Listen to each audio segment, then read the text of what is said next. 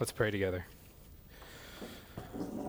Lord, we are so thankful for your word and for your spirit, the one who gives us understanding as we come to your scriptures. We pray for soft hearts, for keen minds, and for growing love for Christ. Amen. Well, it's something you're really looking forward to. So, something this week, something next year. For some of you, you may be looking forward to one week from right now uh, where you get up and open presents and share good food. Uh, maybe mom and dad will get you that video game or those socks you've been asking for. Um, maybe what you're looking forward to is actually something more significant, much deeper uh, marriage, a spouse, raising kids, growing a business. Maybe you've come through a period of intense struggle, and so what you're looking forward to is health or success or peace.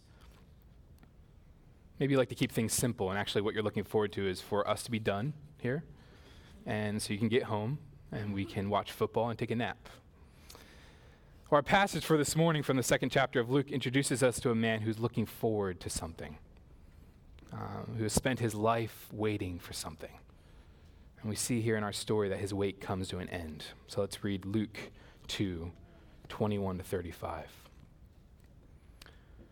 And at the end of eight days, when he was circumcised, he was called Jesus, the name given by the angel before he was conceived in the womb. And when the time came for their purification, according to the law of Moses, they brought him up to Jerusalem to present him to the Lord, as it is written in the law of the Lord every male who first opens the womb shall be called holy to the Lord. And to offer a sacrifice according to what is said in the law of the Lord a pair of turtle doves or two young pigeons. Now there was a man in Jerusalem whose name was Simeon, and this man was righteous and devout, waiting for the consolation of Israel, and the Holy Spirit was upon him. And it had been revealed to him by the Holy Spirit that he would not see death before he had seen the Lord's Christ. And he came in the Spirit into the temple. And when the parents brought in the child Jesus to do for him according to the custom of the law, he took him up in his arms and blessed God and said, Lord, now you are letting your servant depart in peace according to your word.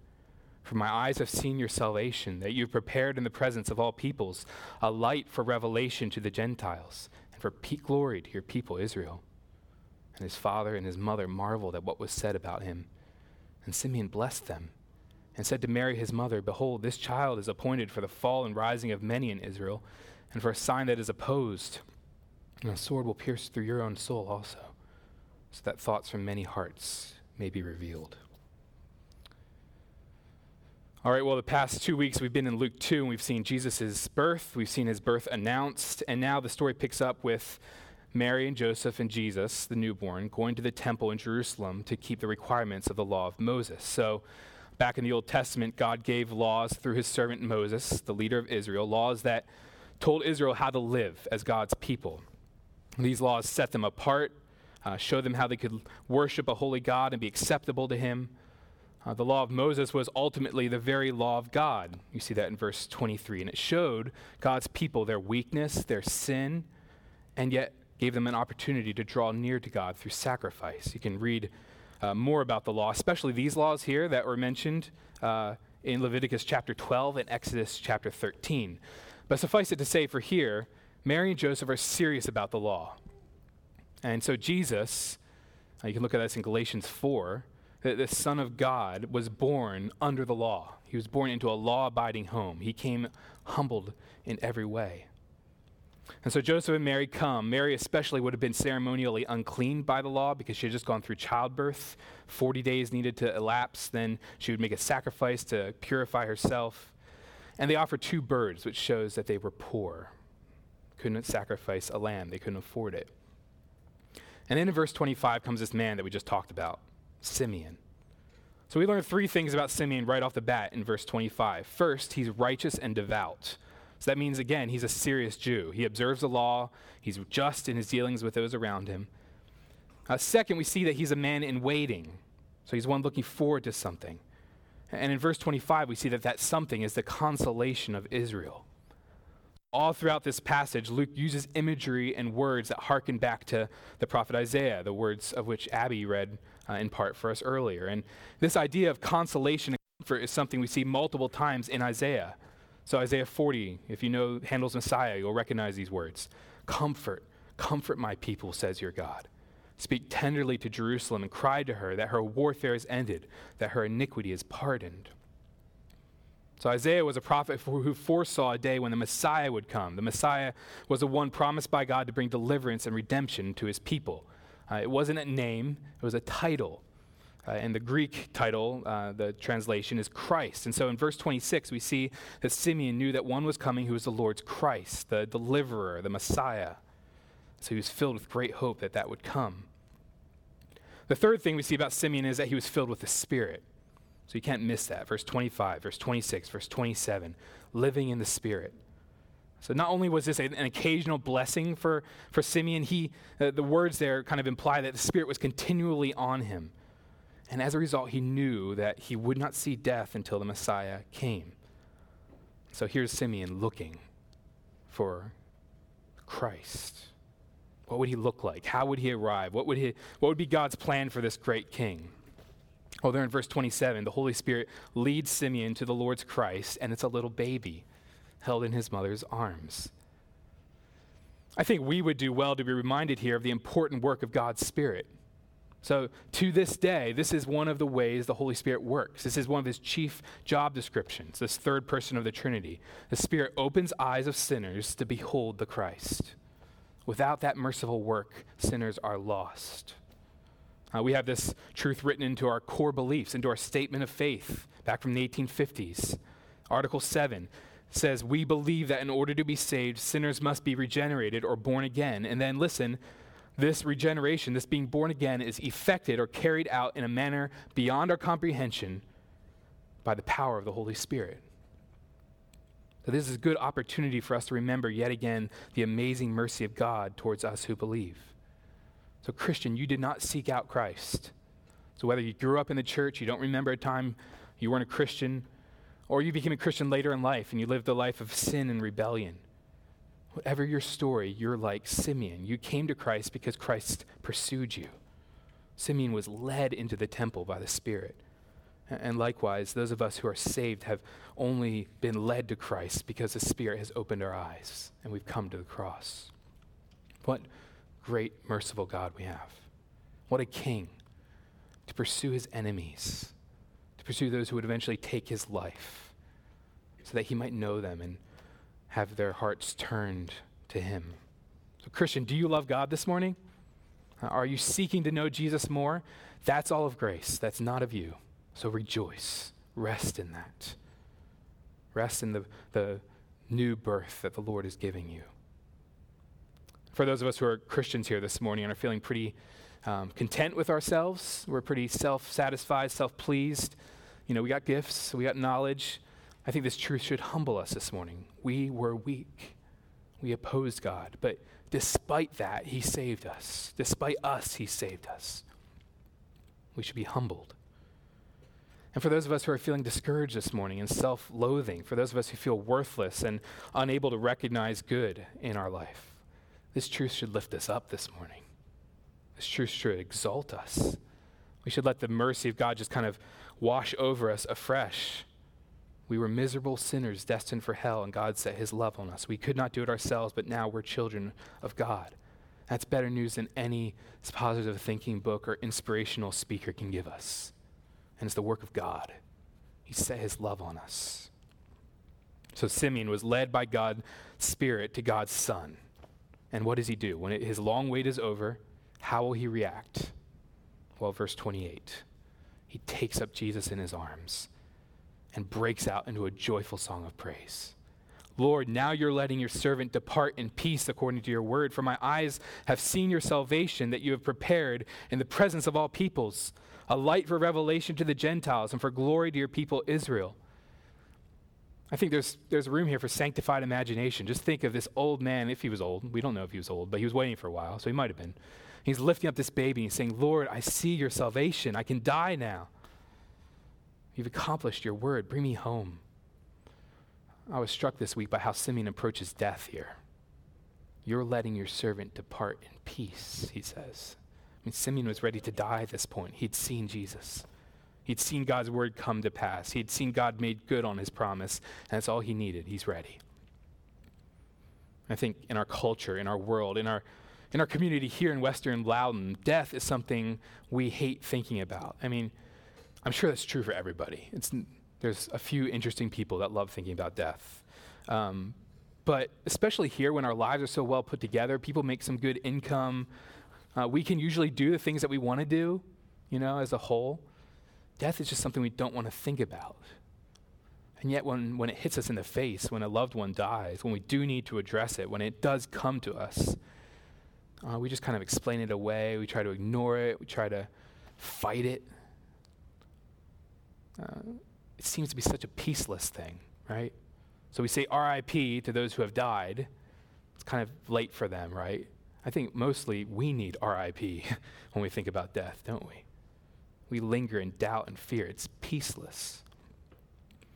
Those of you who follow sports might have seen this past week that a long-time sports journalist, one of guys I really enjoyed watching the most um, in the sports community, died of complications from a disease. He was 65.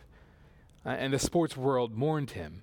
Uh, ESPN had these great videos of his career. So he was on the field with Hank Aaron when he hit his 715th home run. And then he was on the court a couple years ago with LeBron James in the NBA Finals. And, and as I read about the stories about him and read what sports celebrities were tweeting about him, you know, there were good things. You know, RIP, my, my good friend. It was great, good ride. And then one person just kind of said, you know, good job. You never let this disease defeat you. And in the end, you did win. And as I was reading, I was like, no, he didn't. Like, he died. So, yes, in a sense, that was good. Like, actually, a lot of the things he said leading up to his death were wonderful. They were, they were inspiring. He was a strong guy. But now he's dead. So I don't think he won. I think death won. I don't, I don't think uh, that he, even though he struggled well, I don't think that he's kind of brave and courageous right now in the face of death because it's kind of the battle's over. Death is horrible. Now, death is not God's intention for the world. It's a mark of sin and rebellion. And so, as I read Simeon's words here, Lord, now you're just letting your servant depart in peace, I just kind of ask the question how can Simeon be content with death? How could he be ready for it? I know we're in church and we're, we're a lot of us are Christians, and so we're used to like people on the airplane saying, Hey, are you ready to die? I'm not necessarily saying that here, but I'm saying like death, is, if death is really hard, you know, why is Simeon so content? Death is hard for me to think of, and I, I'm a Christian. And maybe you're here this morning you wonder the same thing. So, what's more powerful than that kind of fear of death? What, what has more authority than when your life kind of ends and you can't say anything about it? Verse 30 Simeon's ready to die because his eyes have seen salvation. Simeon did not know the extent of God's plan, but he knew it in part. And ultimately, Simeon only had peace in death because he was holding in his arms the one who was going to have victory over death. Simeon sees Jesus with his own eyes and he rejoices. God's word has come to pass. The Messiah has arrived. I was reminded, thinking about this text this past week, of the words of a preacher at a church I attended years ago. And he preached a story, and, and his point for us to consider was look at what God's salvation is. It's not a 10 step plan, it's not a political party, it's not a denomination or a religious program, it's not a list of naughty or nice, it's not a system of superstition. God's salvation is a person, it's God's Son, it's Jesus. Simeon doesn't look at an agenda and says God's salvation. He looks at a baby he says, I see it. One writer says this The Christian life is not primarily a code of conduct or a philosophy of life, it is a relationship with a living person. I thought of young people, sorry to pick on you, but I thought of you guys as I was, I was looking at this. I, you came to my mind particularly. I, I wonder, for those of you who have kind of been raised knowing the gospel, your parents talk about church, you go to church all the time, what does it mean for you that you're a Christian right now? And it doesn't mean that your parents are Christians and you just kind of tail along with what they believe. Does it, does it mean you do certain things and you don't do other things? Uh, does it just affect the way you select your friends? Or just does it mean you go to church on Sunday? You know hymns uh, and not just Miley Cyrus, you know? Uh, each of those things are important, So our, our faith in Christ must affect the way we treat our parents. It must affect the way we pick our friends, in part. Uh, it must affect the way we spend our Sunday mornings. But that's not, that's not like the basis of our salvation. That's not the, the kind of the foundation of salvation. Salvation has a face. It's not merely a set of beliefs, it's a person. And so, teens, younger people, whoever, you know, whatever people call you, uh, if you're a Christian, ultimately it'll be because you know Jesus, if you love him. Your faith must be about a person. It must be about this person. And so, as you grow and you anticipate leaving your parents' home, I'd encourage you to be honest with yourself. Don't wear the name Christian because it makes people happy with you or gets you into circles you feel comfortable in. Wear the name Christian because it, it's who you are, because it reveals that you love Jesus, because it means you love what he did, and you love who he's making you to be. Christianity is about Christ. Don't be content to merely live by a set of rules. That gets boring and ang- just gets frustrating and infuriating. Seek out a person. Jesus is God's salvation. And if you're here, young or old, you've uh, come and joined us this morning and you're not a Christian, so you don't know Jesus, the person, in the way that I've just been describing, in the way that Simeon talks about it here. If the idea of death that we talked about briefly, briefly scared you, and now you're thinking about other things to cover that up, I, I invite you to come to Jesus. He has power over death. He has power over sin. He has power to heal your broken relationship with God. The, the story of this passage and the story of Christmas and the story of the entire Bible is that we're sinners. We've turned away from God. That's why there's so much evil and hate in the world. That's why we see so much hardship and sorrow in the news. The world is broken because of sin.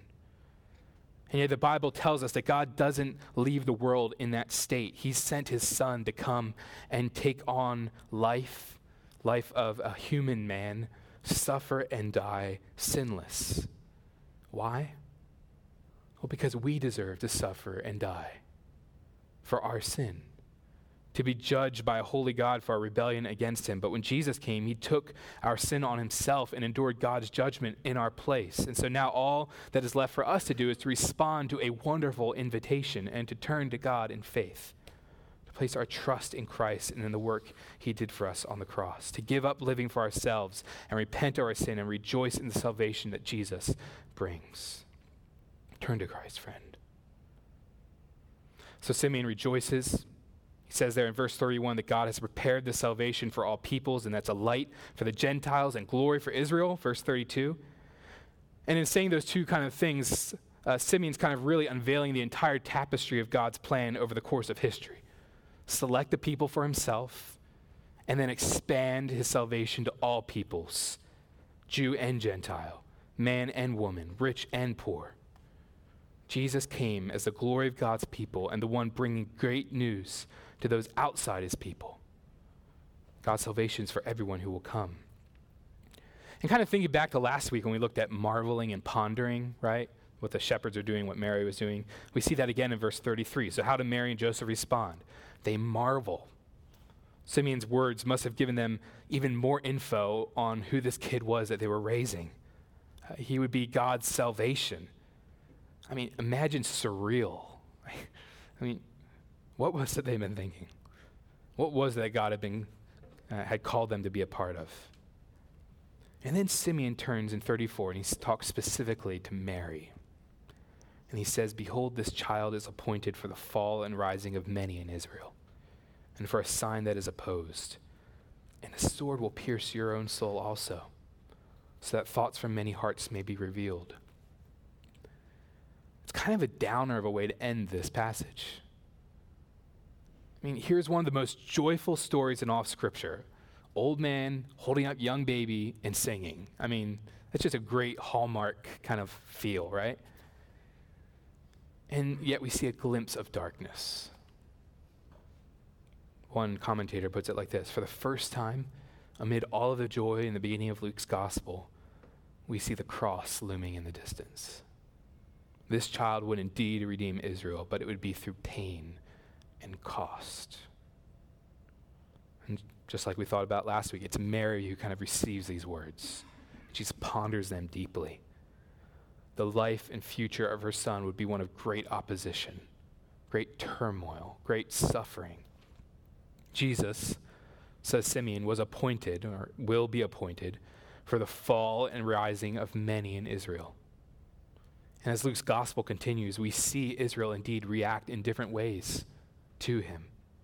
Some rejoice in his words, they're eager to place their trust in him and follow him. Others reject him and hate him and scoff at what he says. Jesus, says Simeon, would be a sign that would be opposed, literally, would be spoken against, so that the thoughts of men would be revealed. And indeed, as Luke's gospel goes on, we see Jesus opposed vehemently and violently.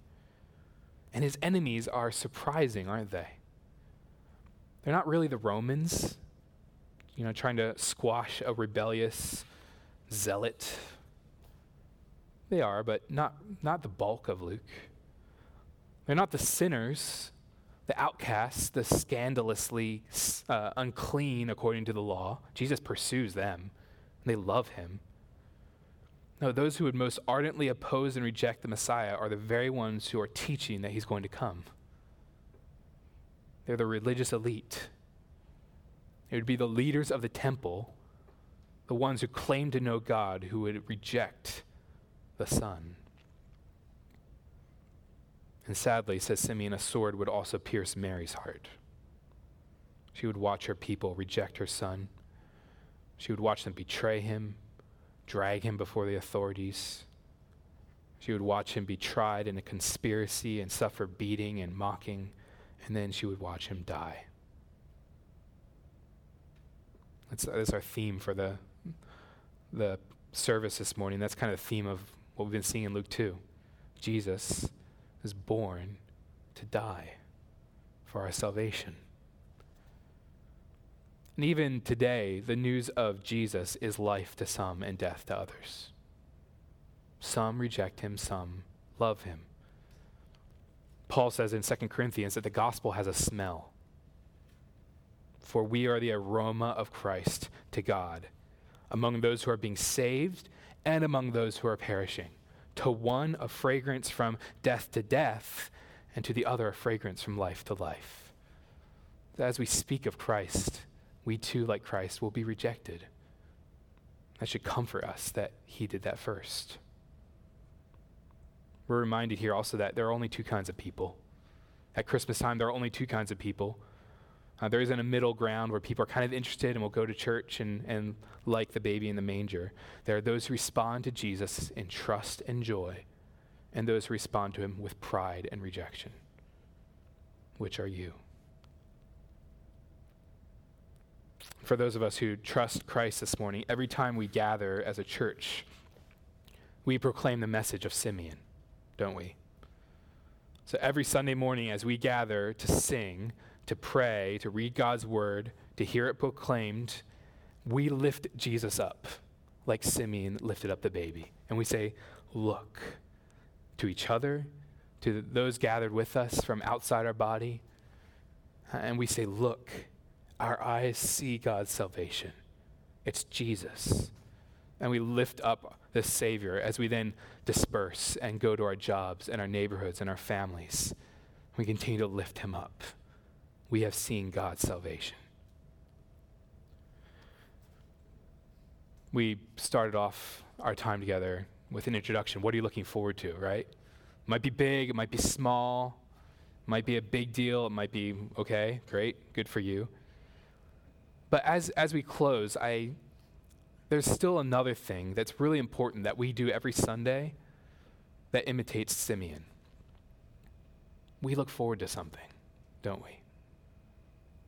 You know, Christmas time often finds us looking back, back to a manger, back to shepherds, back to magi, angels singing in the sky. And that's good. We need to do that. But Christmas time is just as much a time to look forward. When we say Advent, we mean the Lord's coming. And guess what? He's coming again. He has come. He's come once. He's come to die and to rise again. And he's coming again. And he's bringing salvation for those who trust in him, and he's bringing judgment for those who rejected him. Peter, when he thinks about Christ's return, he kind of asks, asks the question in one of his epistles so, what kind of lives ought we to live in light of that? Joyful lives, sober lives. Jesus is coming back, our King is returning. And you know, we could talk about the application for what it means to look forward to Jesus' return. That's a good thing to talk about. Uh, as we close this morning, as we transition, um, one thing Jesus has given us in this meantime to rejoice in the gospel, uh, to motivate us to share it with others, and to anticipate his return is this, is the Lord's Supper. This is a meal. And this meal looks back and it looks forward. It looks back as we as we look at the elements, we're reminded that Jesus suffered and died.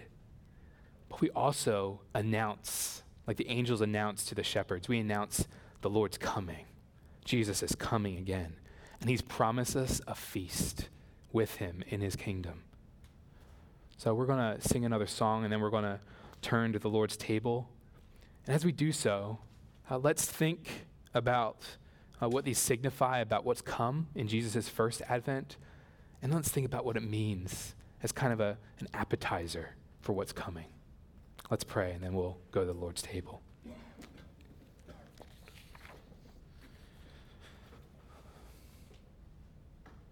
Our God, thank you for the cross. Thank you for the story of Simeon. Uh, thank you that, like Simeon, we this morning lift you up and we say, Our eyes have seen the salvation of the Lord, and it's a person, it's Jesus.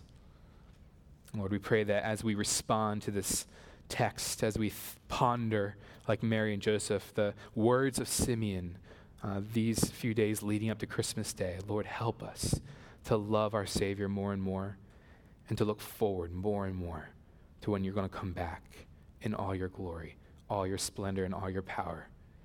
Lord, come quickly. In Jesus' name, amen.